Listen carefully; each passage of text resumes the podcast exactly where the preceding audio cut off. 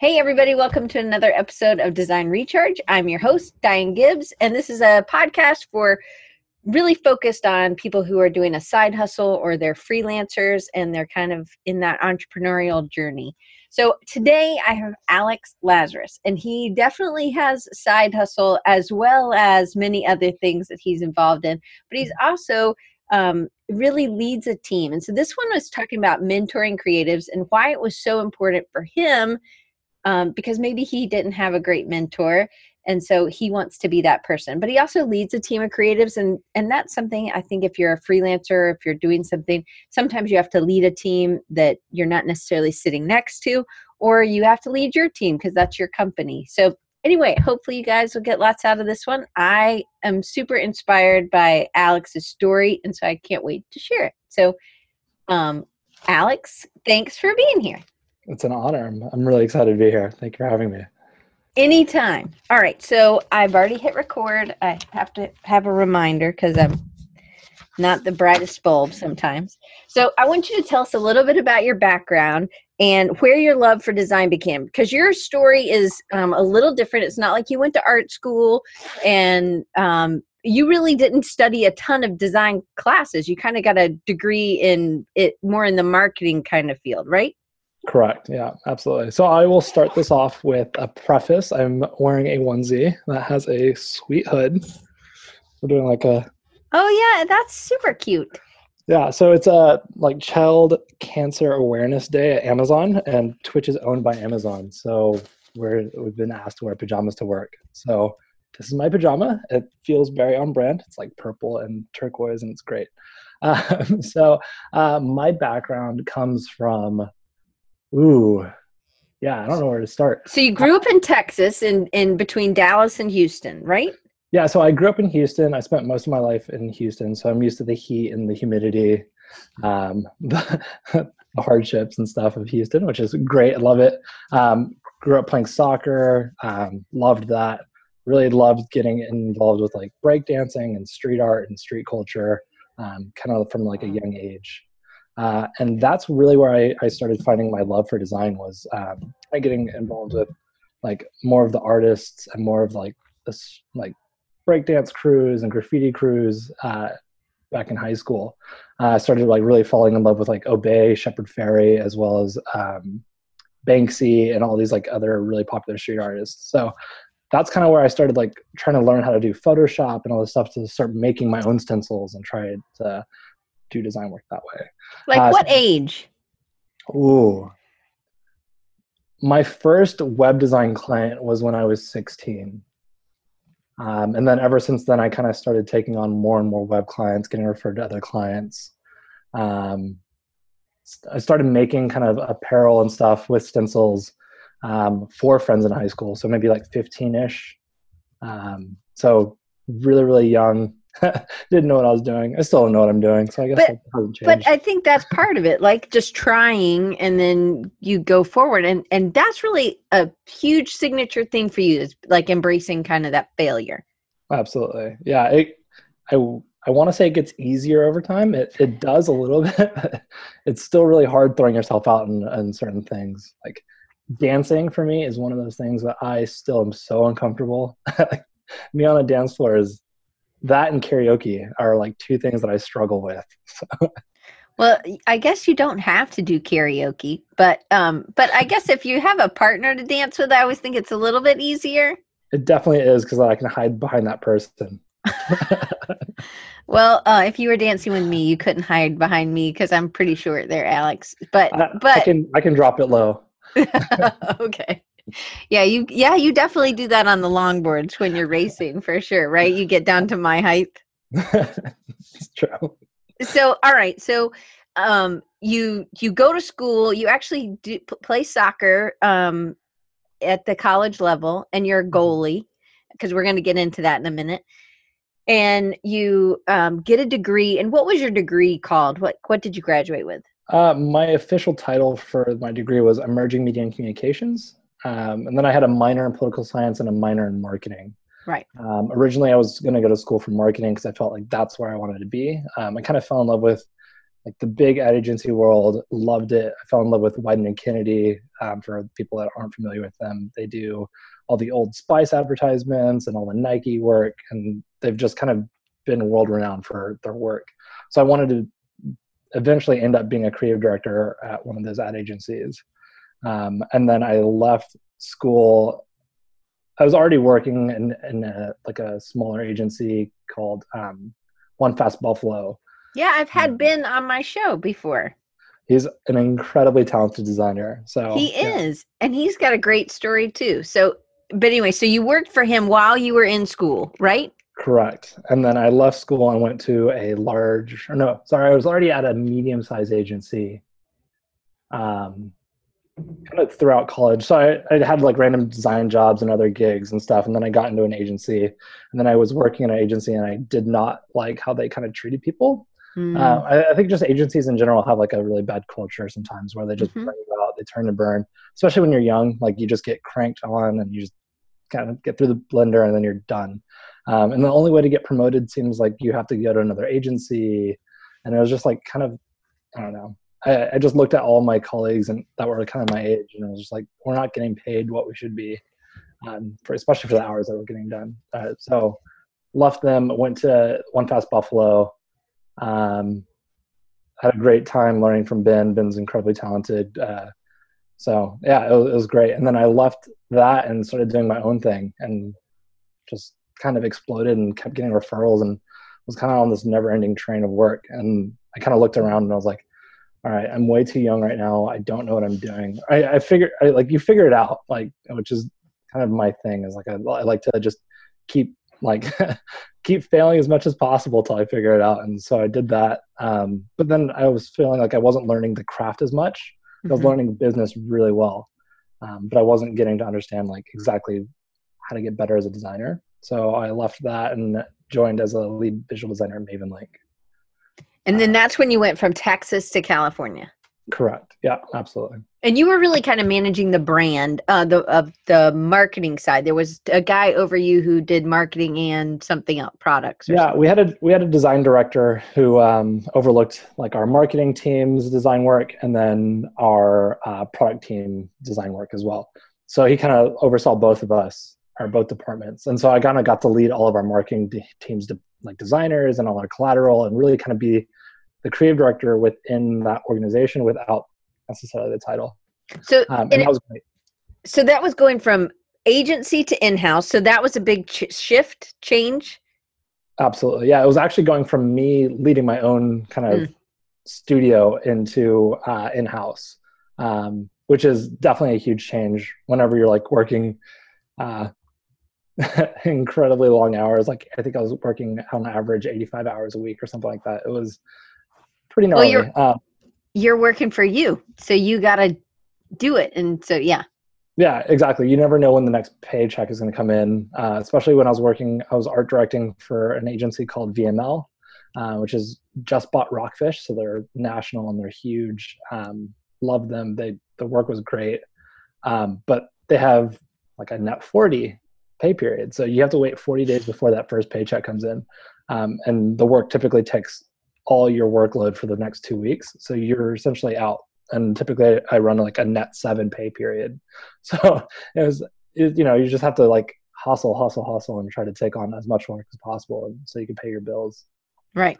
All right. So then you, you go to Mavenlink and you're in um, you've moved to California, and this is the first time where you're not just leading your team personally, but now you have team that's more set. You have some of the uh, the ease is off of you because it's not like you're getting a pay. You are getting a paycheck. It's not like you're having to do try to wear all the hats in a business, right? Correct. There's less stress in the fact that like I don't have to worry about where my next meal is coming from. Mm-hmm um, which is lovely. It's a great spot to be in. Um, the design director, Aaron, is fantastic, um, really incredibly talented. Um, one of those people you'll never find on the internet because he doesn't believe on social media or online portfolios, um, but super wicked talented. And I learned a lot from him from a strategic perspective, also how to communicate with mm. internal like stakeholders a little bit better.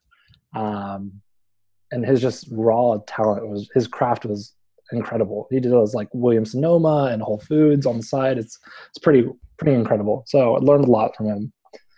So uh, Joe has a question. He says a lot of people feel that in-house designers can get lost in the mix with regards to keeping a fresh skill set and being able to try new things. Was this something that you felt when being in-house or versus at an agency? Absolutely. I, I, that was always I think one of my concerns. Um, even at Mavenlink, I thought the craft that we are doing for um, doing business to business software design could essentially just be really really ugly. Um, but I thought we what we did was we put a fresh perspective on it and made it really elegant. And, um, going to like Epicurrence and other stuff where where all these high high quality designers like, oh my god, I love your product, I love your design work. It's it's great. It feels really good. Um, and so that made me really happy. But yeah, you're you get stuck knowing where kind of your brand visuals are, right? Like you have your toolbox and you can use your hammer or your screwdriver and you still get the job done. Sometimes you need to throw on some duct tape. Like you, it, you kind of are stuck to your limited palette. Um, luckily at Mavenlink, um, Aaron and I kind of set out to kind of evolve the the brand over time. So we made sure that everything was flexible, but we were still building design systems. Um, but I agree, like you're you're not going to learn some like brutalist design whenever everything is like really elegant at your company. But that's where that side project and that side hustle really comes into fueling you because sometimes just having that paycheck can be a relief. And I feel like that's where a lot of people are who are here. They have a, a full time gig and then they're doing a side a side thing. So what um I guess with Twitch, because now you're not at Mavenlink, you're now at Twitch and you're um, a kind of doing the same thing kind of over the brand but you have it's it's a more flexible place right? And my mom just came so hey mom. Hi mom. We got to keep it clean for her remember? So yeah, she always hates when i say that but anyway so I to go out to Cars earlier and i was like oh i need good but very hard for me.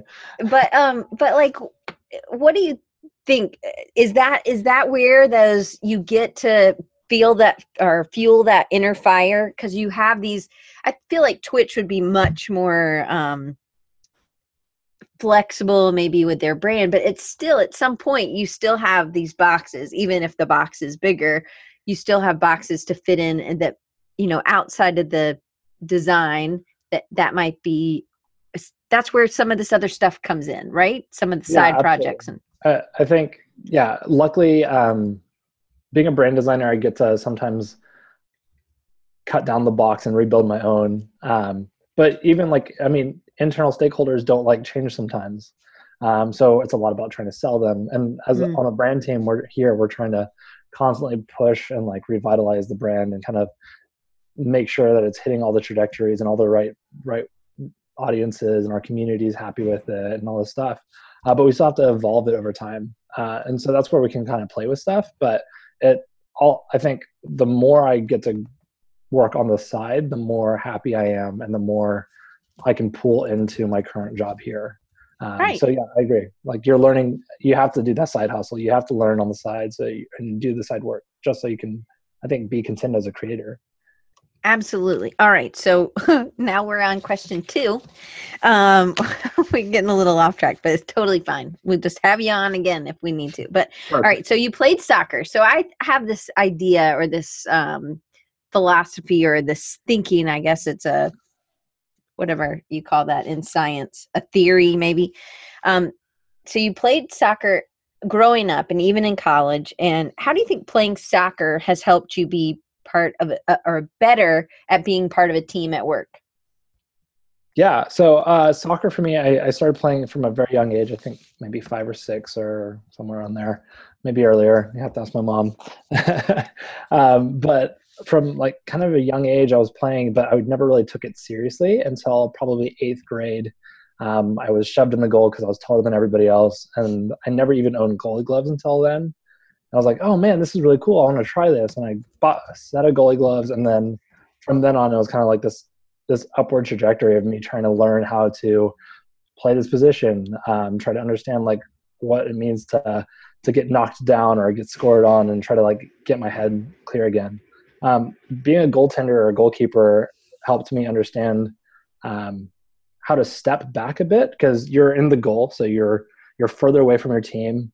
Um, hmm. You're not hmm. in the action as much, so you get to like kind of work on your leadership skills. And so um, being a goalkeeper helped me look back and see a bigger picture, see the whole, like all the moving parts, which are my players, see what they're doing, yell out coordinations, tell them where to go, like try to be the on-field coach for essentially. Um, that it also taught me how to like I got scored on a lot. Like I, I had to jump, I had to fall, I had to like slide, I had to get hit, I had to got kicked in the head so many times. Probably if I start slurring my words, you'll know why. but yeah, it's it's all about like just repetitive failure and trying to like figure out this leadership um, and working with people. So um, well, it's yeah. also you were in a box. It's so funny because there's so like you're a brand, you're managing the brand. Like that's a whole like soccer goalie thing, still sort of. Yeah, anyway. totally. Um, so uh, Joe's saying his daughter wants to play goalie on her soccer team, so he'll have to pass that advice on. All yeah, right, get her a goalie coach because uh, goalie trainer will definitely save the world. I people don't think goalkeepers do anything. Let me tell you what. Thank you so much. People are like, "Oh, you're fat. You're a goalie." And it's like, no. So to get into university soccer programs for like D1 and D2, which is what I was trying to get into, and I managed to get recruited for a bunch. Um, you have to run a two miles in 12 minutes. So you have to keep up with everybody else. You have to do the same physical fitness test as everybody else. Um, and then you also have to do goalkeeper training on top of your team training. So when I was playing for three teams, I would have three games a week. I would mm. have five soccer practices a week. Two of those would be like one would be a goalkeeper trainer for my club, and then I'd have my own private trainer. Um, just and so like I I was fully devoted to this career that I, I was trying to get into, I guess.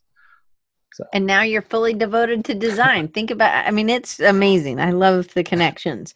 So one of the things you had said was being a goalie when we were talking before that it helped you not focus on the past. And I love that. Can you kind of tell everybody what you told me the other day? Yeah, absolutely. So um I went to a goalkeeper training camp where one of the goalkeeper trainers was the Manchester United goalie trainer, which uh, for people that don't know is one of the top English Premier League teams in the world.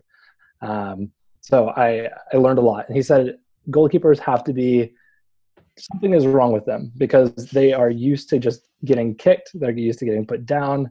Um, they're but essentially what you're looking for is moments of delight. Um, mm. and I think the the term moments of delight is such a great way to design like uh, describe being a designer because you can struggle for 12, 15 hours, 25 hours, 40 hours on a project and you'll be floundering in this pit of despair. And then like at the like there's there'll be that trigger point where it's automatically like, wow, this is actually somewhere cool. This is great. Um, and then just like latching onto that feeling.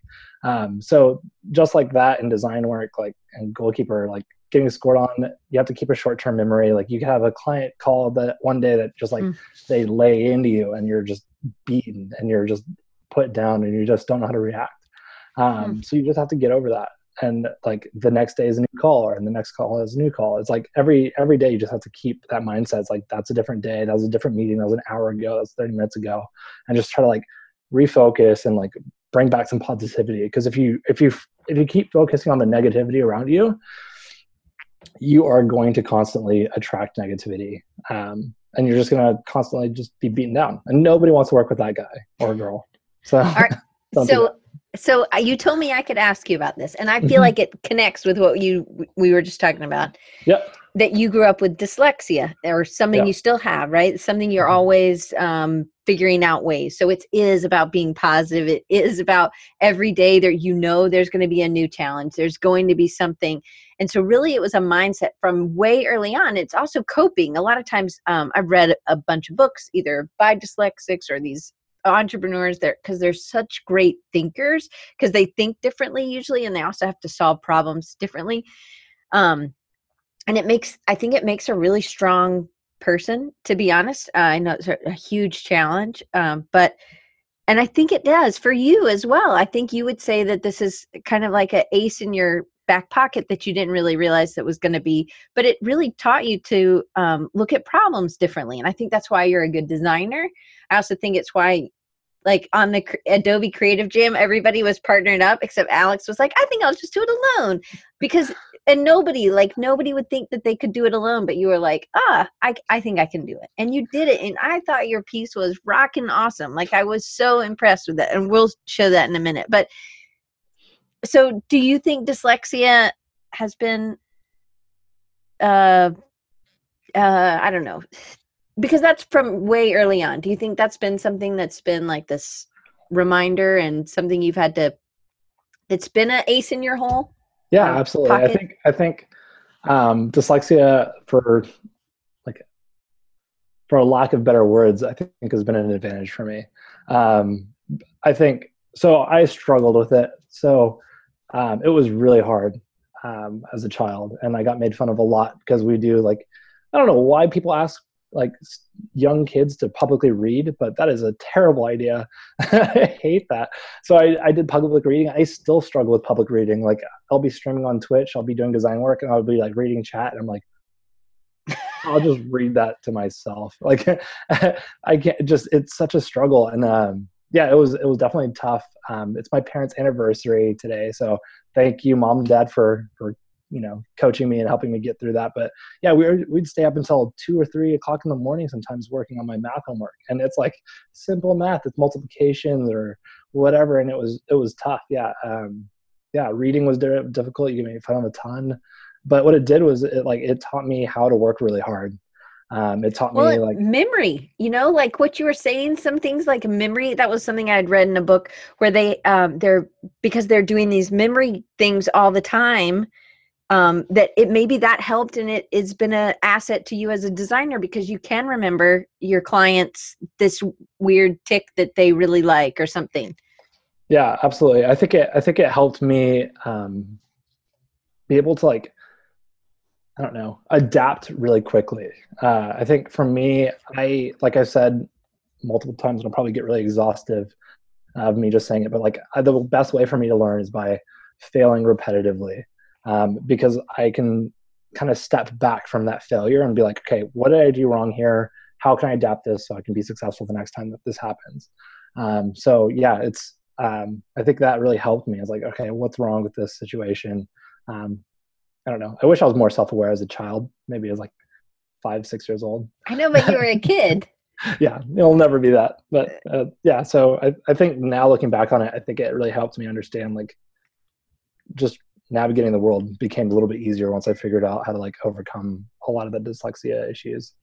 Did you know that they say so? There's two things about dyslexia that has to do with kind of design. Um, one is that Comic Sans is the easiest typeface for dyslexics to read. Did you know that? I did not. I know that's sort of a sad thing, but I guess um, anyway. I guess because it's about the spaces um, or whatever. But the other mm-hmm. thing is that if you make the letters in 3D, that kids get it. So it's a it's a perceptual uh, thing. So do you think more in 3D than you do flat?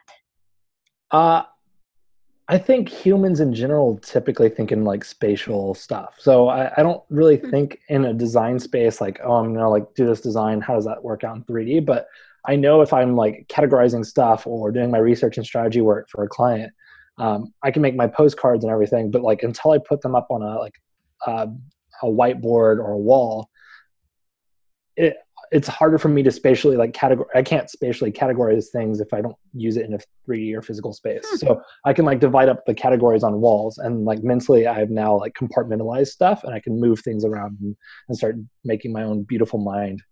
yeah, absolutely. Okay. So, um, all right. So even as a goalie, being able, if you had said the other day, if a goal goes past, instead of focusing on that past failure, that you really focus just on, okay, well, how can I really watch the players, see where they're coming, block better, and really focus on what you could change? And I thought that was a really, because I think, so I gave back my students got something today, and it was um, sometimes I do this a little later in the semester, but when I feel like they're struggling, I want them to be able to encourage each other and say three positive things and one thing that they could work on.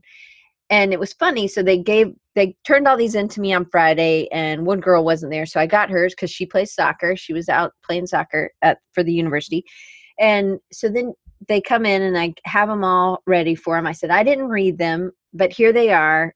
And they all were like, oh man, I totally do need to work on that. They were reading the one negative, right? Or one thing and not focusing on the three positive. Now, I, I agree. I actually think we need to be able to work on, um, we need to always be humble and being able to work on things. But I thought it was so funny that they focused, all of them, like individually alone, were focused on what was negative. And I was like, guys, but there were three positives on there. So yeah. so think about I mean, I agree you need the negative. It can't just be all sunshine and starfish. But you know what I mean? Like yeah. I I felt like um with what you're saying by not thinking because I think we get it in our head too much. Oh my gosh, I just missed that goal. I let the whole team down, or something that this is just one part of the whole game. This isn't Correct. the game's not over. Correct. I think I think the key for that is the context in which you like make things negative, right? Um, if I get scored on and I look at myself as, "Wow, you're so dumb! I can't believe you didn't get that," or "You just stood there. What are you doing?" Like uh, that's not helpful to anybody. It's not helpful to you. It's not helpful to your team. Like self-loathing in a way that's unproductive is detrimental to the success of you and your team and your coworkers. So if you can step back and say, okay, why did I get scored on? Like, yes, getting scored on sucks. But if I if I can stay, okay, I wasn't set up for the shot. Like I wasn't on my toes. I was flat-footed, and I didn't have my eyes on the side on the ball, or I blinked whenever I caught the ball, which is why you drop balls typically as a goalie is you blink because it's a natural reaction to shy mm-hmm. away. Anyways, random things. Um, yeah. So if I can't synthesize what what happened so I can be successful next time, then all I'm doing is floundering and like clawing at negativity, and and I'm just gonna get stuck in that kind of whirlpool. It's a downward spiral for, for sure. All right, so going on that negative, I guess you mm-hmm. had some people tell you early on hey you need to just leave the field. This is not the field for you. What um what do you think you're doing? Right? Yeah. Yeah definitely. Uh people that i looked up to in the agencies would one of them told me like hey you should just quit. Like you won't be good at this like straight up. And i was like okay this was all right good. Thank you. That's really helpful. Um yeah but, that's terrible. Which is fine. I i think like i i don't know okay, so I'm really competitive. So now I look back, I'm like, haha, I'm doing better than you. But I don't like that. But like that's kind of like a, the ego side of me, which I typically try to drop the ego. But that's I don't like when people tell me I can't do things. Um, mm-hmm. but yeah, it hurts. Like it, it definitely hurt early on in my career. I was like, I, I just started. Like, give me right. a break. I'm not there yet. And you're a senior designer and you've got time and you've got experience, and I have nothing. So uh, I tried to be the opposite force and just like encourage people and try to like show them the ropes. Um, so yeah, how, it, how how long until you started showing other people the ropes? Because at some point you just have to be your own cheerleader and be like, okay, well, I'm going to show them. And I think sometimes you need that drive. Like I feel like we get to a point where am I at this point I need to quit? And I've done this for so long that it is time to quit because it's not working, or do I keep pushing forward? Do you know what I mean? There's that that line. Yeah, absolutely. Um, I think, I think, early on, like even in soccer, I I was bad. I was so bad for so long. Um, and when I didn't get the support that I wanted from coaches or whatever, I I looked to other people that could encourage me and support me and like teach me the ropes. Um, so I always try to give that back, even from a young age, and I, I didn't realize that until like I guess now talking to you that like yeah I would mentor freshman goalies or whatever like um, we would have like a lot of Spanish speaking soccer players on our team and I'd help them during lunch with like like classwork and stuff just like so we all are we're all in the same team like let's let's get going together um, so I I don't know. I, I feel like for like I probably get this a lot from my mom, just trying to like be very compassionate and and help everybody out as much as possible. But um, yeah, I don't I don't know exactly when it happened, but I've always been trying to give back as much as possible. Yes. Do you are you have any siblings? I have a younger brother. Yeah. So you're number one.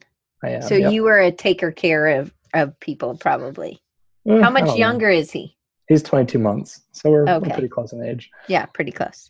All right, so I guess so. wasn't just the competitive drive that didn't let you that you didn't get you down? Like you were like, okay, I'm going to show you because Yeah, you knew it was in you. You knew you could do it. Do you think that dyslexia sort of came in? Like, hey, people told me I couldn't do this, and look where I got. You know, I graduated from high school. People. Yeah, I think the dyslexia probably helps me just be like, okay, don't listen to people that are gonna like get you down because unless they're providing any structured critique or real formal like feedback, like listening to just hey, you're bad, like okay. as a designer or as a creative, you have to just step in there and just say, hey, like give me good good feedback and follow up questions. But like if you're just gonna bash me, I don't want you in my life. Um yeah, I kind of went on a tangent. Can you repeat the question? Sorry. No, no, no, no. So I was uh, saying, was the drive was uh, that thing the thing, and the just not really living your whole life because I feel like a lot of times people don't have that lifetime of people telling them. Not that people told you forever, but it's you kind of with dyslexia. I think you get that. Like Yeah. I was always like my sister's super smart and I am not. And it was always like I couldn't live up to her, you know? And Totally. like teachers would be like, "Are you you're her sister? Are you sure? Are you sure you're not the other Gibbs sister?" Because there was two family of Gibbs, and I was Mhm. like, "No, Vicky's my sister." And they were like, "Well, why are you struggling so much with this?" You know? And I'm like, "Well, just just me." yeah, yeah, Um, totally. but but it i think that i think it must have been i think that's where that advantage comes in because you've again failed and it's been okay you've still Yeah. made it through which i think is so inspiring Yeah, I think yeah, I think dyslexia helped me overcome a lot as, as a child. But then yeah, I have this weird ability to think that I can do anything, even though it's not true. Like I, I think right now I could be a MotoGP racer if I started earlier in my life. Like I played hockey for a little bit while I was living in Dallas. I was like, damn, I wish I started earlier so I can have been in the NHL. Like I, I think no matter what, I could do anything as long as I had time.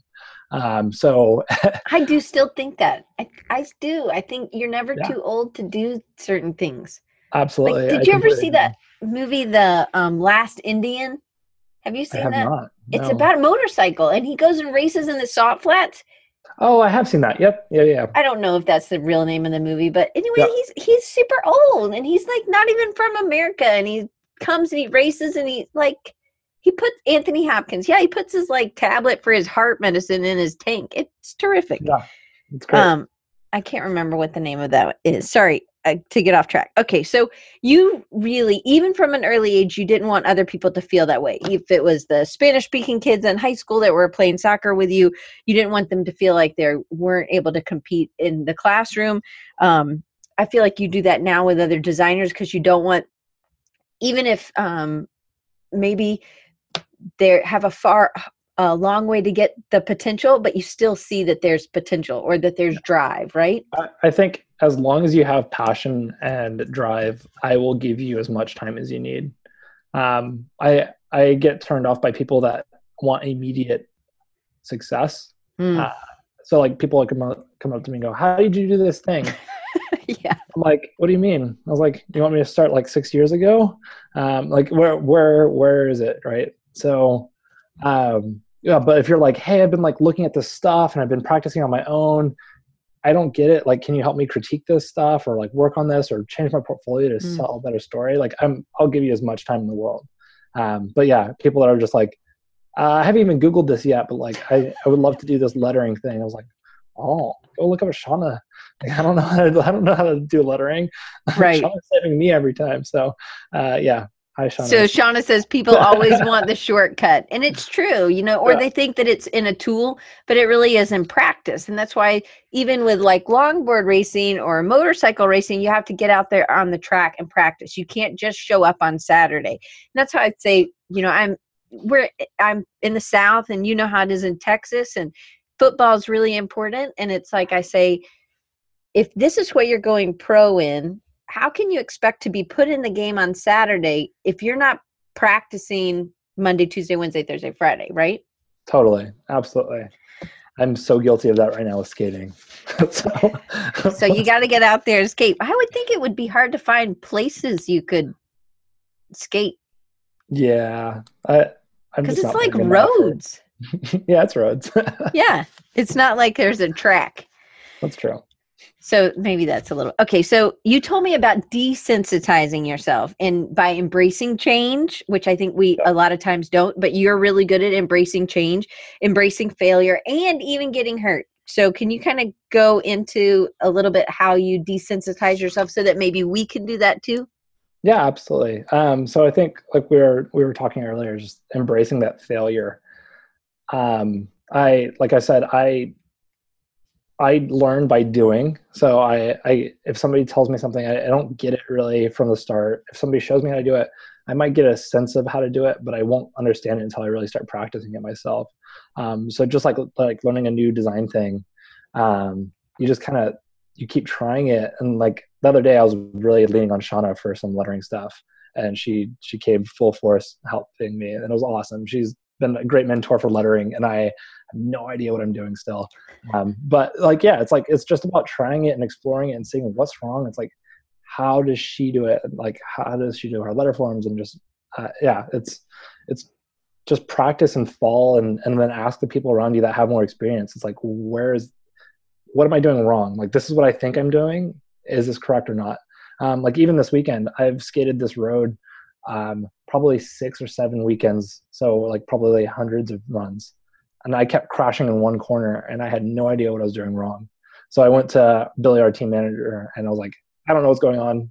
Uh, please help me. And he was like, Yeah, your setup is completely wrong. I was like, Huh, that's it. That's the that's the issue. So yeah, I shouldn't have been crashing, and it's always great to help people out and get that help back whenever you keep failing. So I think that's something you're good at at being both places, asking for the help, but also being able to be that for somebody else and giving that. So I think that that's super important. Um, do you think anybody can do that? Anybody can desensitize themselves? Yeah. I What's the so. hardest part for people? I think it's the ego. Hmm. Um, which I, like I said, karaoke and dancing are not my things because aesthetically and but you're not making money at either of those things. So these aren't these are uh, karaoke and dancing would be um, hobbies for you, right? Yeah, I think it's just like a. It, to me, those two things are just things that I struggle with, like social anxiety and aesthetics of how I look doing them. And I think it's it's an ego thing, right? Like it's not like it's going to be the end of the world. Like I should be able to enjoy that, but for me, it's like it's the ego part of it. It's like how I'm bad at these things, and I don't want everybody to see it, and it's embarrassing. Um, so, uh, so I think for me, other like it's easier for me to like feel like I'm failing at design and like get help because I need to because I need those things are directly tied to my success. Um, when things are like more for fun and they're tied to like an ego or whatever, like it, it becomes harder for me to be like, uh, yeah, let me fail at this. Uh, so so, do you ever slide back into fearing in something like design, or is it always kind of like you keep your focus really good? It's just dancing and karaoke. uh, those are just the two things on the top of my mind because this last weekend Billy took us to a karaoke bar. So, and made you uh, dance? No, I, I, skipped out on both of those things, but I got lucky. Um, yeah, I I don't know. For me, design design is not stressful to me. Design is fun for the most part. Um, the work that I do, the late hours or whatever it will be, like if I don't enjoy it, then I can always walk away from it tomorrow. Right. Um, I get it. That's a career, and it's a career that I spend a lot of time working on. But if you don't like what you're doing, then you should just not. Um, so I enjoy it. I enjoy the problem solving, and I know that I'm not the, right designer for a lot of people. Um, I know that I don't have the skills to complete a lot of work. But what I do know that I can do is problem solve my way through it. Um, so if I need to work with um, lettering artists or um, like 3D modelers or animation designers or motion graphic designers, whatever it is, like I can, I can build up the strategy and the research and the mood boards and like the art direction for it and hire them to do it. So like no matter what, I know I can get through this project. It just might need to tap different resources to get it done. Um, so yeah, I I'm definitely not the most crafted craft or like master or whatever. I haven't mastered the craft as much as other people. Uh, I haven't mastered all the strategy work as other people. I haven't done all of it, but I think I what I do is I mesh a lot of those experiences together.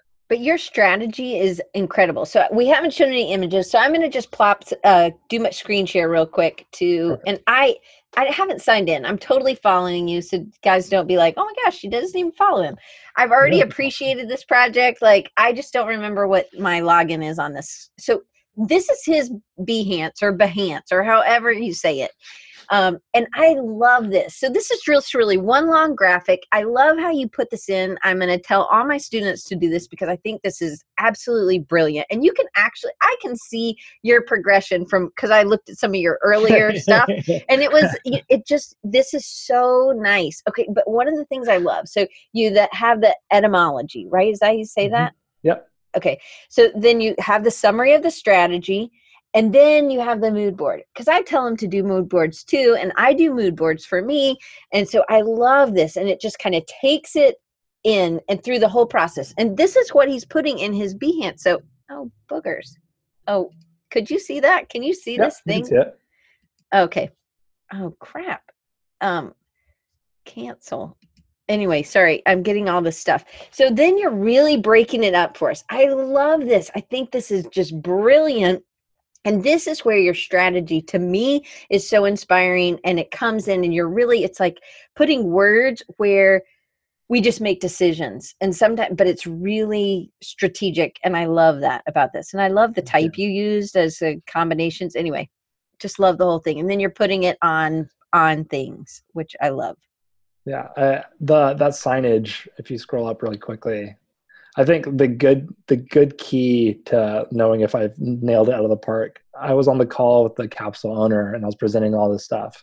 And when I showed him the lockup of the logo on the signage, he started like crying. It, it's it's it was great. He's like, I can see this happening now. He's like, I I know that my company can be a success. I know I can get there. Um, and I Mm. think that is like one of the most powerful things that I I can do for a company is help them reach their goals or their business. yeah absolutely. Anyway i just really like when you started talking about strategy i actually think you're you do amazing. So i'm going to go ahead and click on this. This is the i mean i had seen your work before but the creative explain what the creative jam was and then um and i know you do it here as well so if anybody forgets and really you can get to his um behance it's just behance.net slash alex a-l-e-x l-a-z-a-r-i-s alex Lazaris so all right tell us about the creative jam one Yeah, so the Creative Jam was a three-hour competition where they don't tell you what the prompt is until you go sit down. They didn't have Wi-Fi, oh so I had to like tether to my phone to pull stuff. I was like, oh my god, why don't we have Wi-Fi at this event? Uh, that nope, Creative South Wi-Fi next year. right Um, yeah, so they essentially gave us a theme, and it was very vague, um, and it was it was t- something about your memories. What does it say up? Can you scroll up? um it had said um It's down. time based uh it was oh no sorry It's it was in a- the the box. oh sorry we have all our time machines so some take us back they're called memories some take us forward they're called dreams and that was the prompt So literally, you can do anything you want for three hours, and then you show it to what 300 people, and that is nerve wracking. Uh, so for me, I was like really excited. I haven't done beer branding or packaging in a long time. I was like, this would be a perfect, perfect example for me. I, I think about a good beer, and I think about my friends, my memories that I've had with them. Mm. it, like I can beer can be reminiscent of a land or a time. So I thought about how do I incorporate this uh, into a beer can. Um, so it, like kind of was inspired by Gulliver's Travels. Kind of has like little people and this like headless dude who's like Gulliver, I guess. Um, and so yeah, it was just type and illustrations and color and nerve wracking. And I but it's also it collage terribly.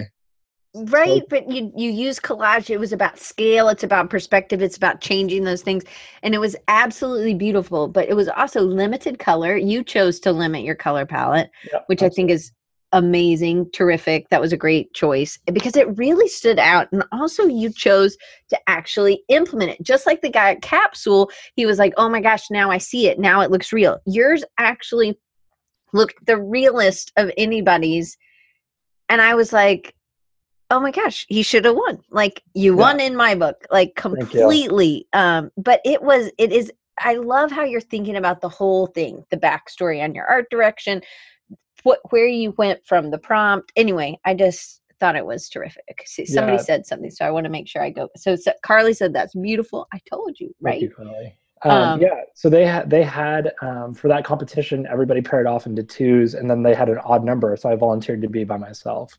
Um, I That was so nice. I think it's easier that way though. So- Maybe.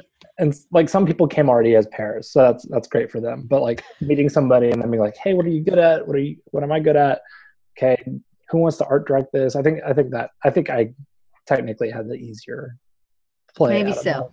Maybe but- so so. But it was great, and I thought it was a simple, um, but it was actually really a deep kind of um, uh, solution. I think so. I loved that. yeah i Um, think i would have won if i did not freak out in front of everybody when so did you hard. freak out? oh i like i was just like i walked up to the stage and i was like uh made a can and it was like it was so nerve-wracking I don't even remember you doing that. I don't remember you saying that at all. All I remember is the work. So I don't remember like that that you're talking about. I was there. I watched the whole thing. Like I I know. Was just blown away by your work. So nobody remembered. I you said freak out. I'm thinking like in the creative jam, you were like, oh my god, gotta pee or something. You know, like you being on stage. I don't remember if anybody that was there. Jason, Brian, Shauna, anybody remember him freaking out? Hmm. And nobody says anything, so they don't Yeah. remember it either. Well, oh well, thank you. So Amy says, same here. She was blown away by the work. You should have won. Um, I don't even remember who won, but I remember your work. Isn't that that's pretty amazing? thank you. I really appreciate that. So, It a lot. all right. So I had a couple more questions, and we don't have a lot of time because somebody probably needs that room. All right. So um, you accepted that failing is just part of the design package, which I love. That I'm going to try to embrace it. I really had my inner Alex on Monday because I was totally freaking out about a logo. Anyway, so I'm thank you for just being you and inspiring me. It seems like this step really causes people to sl- stumble and the people is me i guess um I'm for myself. Did you have big goals? Like by 25 i want to be blank or what are some of your other career goals or life goals? Have you always been goal oriented? I think I used to be extremely goal oriented, and then I realized that's dumb. I think I like I- for some reason when I turned 24, I was like, well, I should have been a lawyer or something. I don't, I don't know what I was thinking. I just remember like being a child. I was like, by 24, I'm gonna have two kids, a wife, uh, be a lawyer, and have a house or something. Like, had no idea of what the scale of time actually is, Right.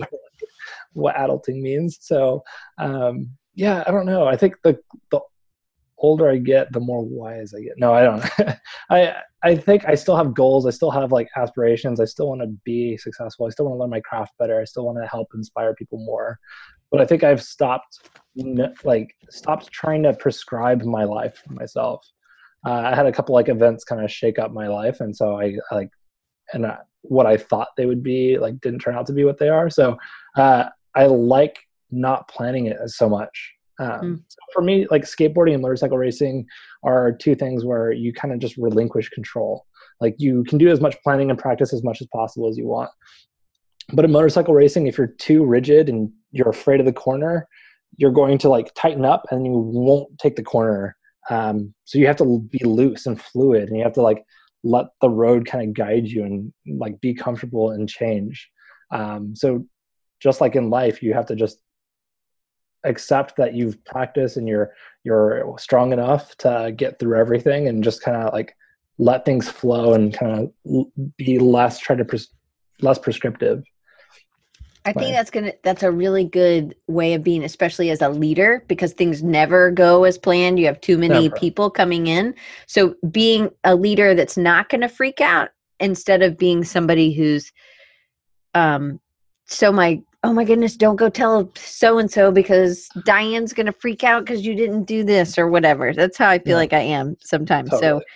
so getting into your head in uh, the flow state getting into a flow state so we Mhm. talked about this a little bit and that's kind of where for you the skateboarding and um and these are kind of ex- i would say these are extreme sports right Yeah. um but there's something about them that helps you de-stress. Do you feel like Twitch is a super stressful or do you feel like just design it's not stressful to you because you enjoy it or um don't get me wrong like design can be stressful like you have timelines uh, and you have to deliver and sometimes when you're in that that 10th hour of your project you're like i don't know how i'm going to get this done by tomorrow and you're like all right. Well i guess i have to stay here late. Um, you know things like that you're just like how is this happening? Like how do i i know i can do this. How do i what what's the key thing that's going to like pop in and make it work?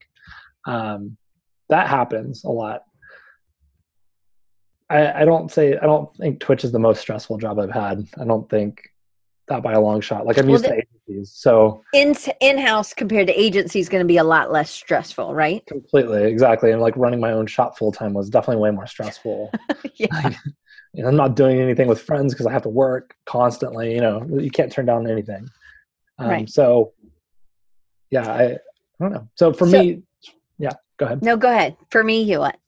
Uh, for me, like uh, for me, doing these sports and these travels and stuff for me is a way of looking for inspiration or like calming my brain down a little bit so mm. I can mm. like not focus on design all the time. It's really easy being a designer. You're constantly bombarded by stuff. You're looking at advertisements, you're walking down the street, you're looking at logos, you're looking at restaurants, you're looking at the branding, you're looking at color palettes, you're getting bombarded all the time. And while that's great, it's sometimes good to step away. Um, like people do running a lot. Like running is a great way for me to just like clear my head and let things kind of flow and not pay attention to as much. Um, so anything I can do to get my head out of the normal, how do I move this around? How do I do this is ideal for me. So that's that flow state. That's what you're talking about. That it's kind of a rest for your brain. So with the extreme sports, it's like if you're not really paying attention, you will crash, you will fall, you could get hurt. So it's really mm-hmm. important for you it's just a another way of getting to that flow state quicker i guess because you do have to focus so much on what you're physically doing right then absolutely yeah if like the we'll have a warm-up lap or practice morning session for motorcycle racing and it's at 7 a.m or 8 a.m it's 8 a.m and you're the first ones on the track and it's still cold and it's just like you see the sunrise kind of coming up over the mountains or whatever, and you're just like, wow, this is really pretty. And then you can take it chill. And then once the race hits, it's like, boom, I'm in the zone. I know what I'm doing. Here's what the goals I'm setting for each corner. And yeah, kind of just stop focusing on it. All right, so we've we've done pretty good getting through. We have six minutes. Um, so what's the hardest thing about leading creatives, and what do you like the most? Hmm. I think the hardest part sometimes is um, remembering that other designers aren't you. Um, mm. So I think it's easy to be like, this is how I do it, and then prescribe a method. Um, think the easiest, like the hardest part is sometimes not not grabbing that mouse from somebody, not saying, okay, I'll just do it myself. Um, I've had design directors do that, and that's a really frustrating experience. Um, because I think a good design director or a good design leader is one that can let you stumble enough to let you explore plenty of options, but then also hold you up whenever like you're feeling like you're floundering and tell you, okay, hey, why don't you take a break from this? Why don't you try something else for a little bit? Um, have you thought about this? Um, so it's one that's supportive, but not feeling like they're micromanaging you. Nobody wants that. Um, one of the best things I've ever heard from anybody was from uh, Aaron, who's the old design director I was working with, he said, um, well, there's like, he broke down design into like the realm of acceptability. And I think um, junior designers nitpick. Senior designers and design leaders should know that there's a realm of acceptability. And knowing how to get projects into that acceptability level is what we should all be trying to do. Um, is it worth okay if a project is 95% of the way is it worth another 15 20 hours to get it 98% of the way right or is it good enough to ship it out and you can have a good weekend now um, i think uh, the more i see design, junior designers working the more i see them like just bashing things mm-hmm. rather than like helping guide. Um, so i think i think that's the biggest takeaway is i sometimes have to step back and be like why is that bad? Or why do i not like this? How do i how do i do this? Or how would i do this? And try to prescribe feedback in a way that guides them but doesn't tell them what to do. Um, But- That's also probably because of the way you analyze things of how you want it. How would Shauna do this, or how would you know as how? So I think that's just a really good analytical part of you, and that I think is one of definitely one of your strengths. So what's the mm-hmm. what do you like most about leading creatives? Because it takes a certain person to be able to do this well. Yeah, I I think for me, I've realized over time, like while I enjoy really making work myself, and I really enjoy like the output, like the capsule work is super fulfilling to me. I really love doing that stuff. Um, but at the end of the day, I don't really care who's making the work as long as everybody's happy making it. Mm. Um, and so I get a lot of joy when people are like, "This is awesome," and it's like, "Look at this thing I made." It's like I don't know. It, I feel like it's probably like a mom or a dad putting the, the child's work on the fridge. It's like, this is so cool. It's like, yeah, I'm so excited for you. You're growing. Like you're really getting it. Um, and I don't know, like some of the people that I've like mentored over the years have like been like, hey, your advice on my portfolio has really helped. It's stuck with me. I just got this new job and I used all the tips that you had. And it like feels really good. It's like, I don't know. Yeah. So, well, how long do you normally mentor? Is this the just you do like a portfolio review and it's just kind of a one stop s- sit down, or is this something that you have you kind of seek out someone to mentor, or they seek out you, or how does it work, and how long does it last? Yeah, it really all depends um, on the person. I typically do like one coffee session a week for like anybody who wants them, so they can email me and, and say what's up. They want to talk because at the end of the day, it's just a coffee. It's like an hour of my time, and it might help them. It might not. Um, it depends on all. It depends on them, really. Like I can give as much guidance as they want or not. Um, but like like I said earlier, like if if you're not putting in the effort and you want me to just do your work for you or just want me to get you a job, I I don't really I can't really help you. But if you are like, hey, I've been practicing really hard on this, like what can I do? Like I like I feel a lot of empathy for that and I want to help that person as much as possible. So I've had people for six months, a year, some people one time. So it just depends. So, if somebody, because I think this is something that so, we should be doing more of, either you having a mentor, like I think we all need mentors, but I also Absolutely. think we need to mentor. So, and you're never too old or never too young to do either. You're never, Never. you can have a younger mentor, you can have an older mentor, you it doesn't matter. It's about where they are in their place, right? Absolutely. I call Matt Hay and Jondon from uh, Mhm. Forefathers Group all the time. Like, uh, yeah, those guys are so lovely and they're they're hyper intelligent. And you had them on the show, and they're just they're dialed. And I I want to be those guys so badly when I grow up. So yeah, it's lovely to have too. people like that. Yeah. But Yeah. so so um how how do you think how do you start that? Like how do you so if I'm wanting to be a mentor uh, and find a mentee, what would you tell? How do you get that started? and just do it. I don't know. Uh, I, I'm lucky. Uh, San Francisco has a group called Cascade SF um, that I found early on to me moving here, where they have mentor nights, and I was like, "Hey, I would love to be a mentor here. Let me help you out. Um, I'm just open to do it." So um, I've had people because I put like mentor on my Twitter bios and all this other stuff. So people that like come across my portfolio or whatever, uh, I I get lots of DMs about it. So I, I really enjoy like people just reaching out and saying, "Hey, I like your work. I like how you thought about this thing. I would love to like pick your brain about how I could do it." So, um, So just being open and telling people that you do it, I think is Yeah. the first step for people, right? correct. I, I don't typically like reach out and say, "Hey, let me mentor you," because I feel like that becomes like an ego thing. Um, I've been like really turned off on like the design scene where it's like ego based Yeah. lately. Um, like especially when they're they're turning off like I feel like we're really good about like hyping up people that are already hyped, and Dribbble does that really well. Right. I want to like help the people that haven't been hyped up yet because I I'm still like I'm not hyped. I'm I haven't used my Dribbble for like a year before this or whatever. Like I so I I feel like helping the people that are underground and just like kind of camaraderie and just good people is what we need more of in the scene rather than like top Dribbble posts giving away free laptops and stuff. Absolutely. I'm with you on that. I think because there's a lot of really great talent, and somebody just, somebody might leave the field with this amazing talent because nobody saw and, or they nobody believed in them or something. And I don't think it's like, hey, do you want me to mentor you? But I think one of the things we can do is put that on our thing if you're open to being a mentor, if you're opening open to doing something like that. Absolutely. I agree. So, all right, so we are almost we are out of time. You probably have to go and get out of that room. So I want to share with people everybody how they can follow you. So I want to make sure everybody knows. Do you say Behance or Behance?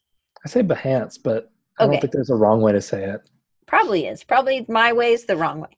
All right. So behance.net slash Alex Lazaris, A L E X L A Z A R I S.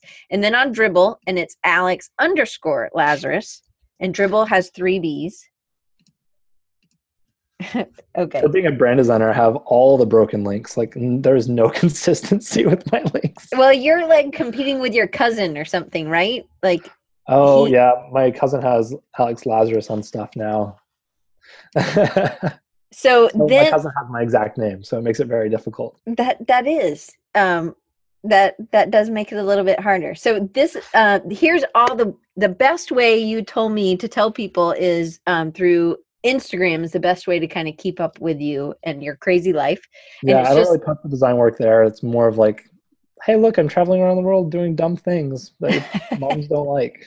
and it's just Lazaris. L A Z A R I S. And then on twitch.tv, you have your own channel, and then it's just Lazaris as well. And then on Twitter, it's Alex underscore Lazaris. Yep. So thank you so much. So one last question. If you if you had to tell your younger self to go back and do something or go back in time what would you tell yourself to do differently? And what time period would you tell would you go back to that five year old with the be like you need to analyze this more honestly i'm going to double down and say i would never go back in time i like all the failures all the successes everything that's happened in my life has like helped me get to where i am now so i would definitely i wouldn't want to change that i think i needed those experiences i need everything that that the accumulation of experiences to to shape me where I am now, and it's going to continue to shape me for the rest of my life. So I'm excited about Ab- that.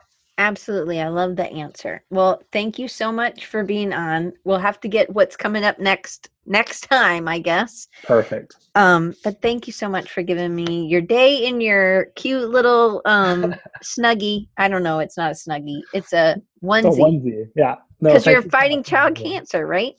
Absolutely. Child so, cancer is terrible. Absolutely, it is. Yeah, so, um, next week we have Eric Reagan on the show. So, make sure you tune in for that. And we're going to be talking about scaling up your business and what all that does and how scary that can be. And then having your first employees, things like that.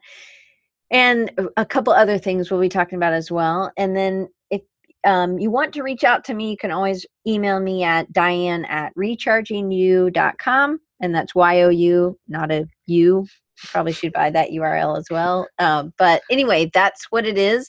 And then you can always follow me on at Design Recharge on Instagram or Twitter and send me a message. So thank you guys. And um, Alex, thanks so much for being here today. Awesome. Thank you so much, Diane. I appreciate it. It was awesome.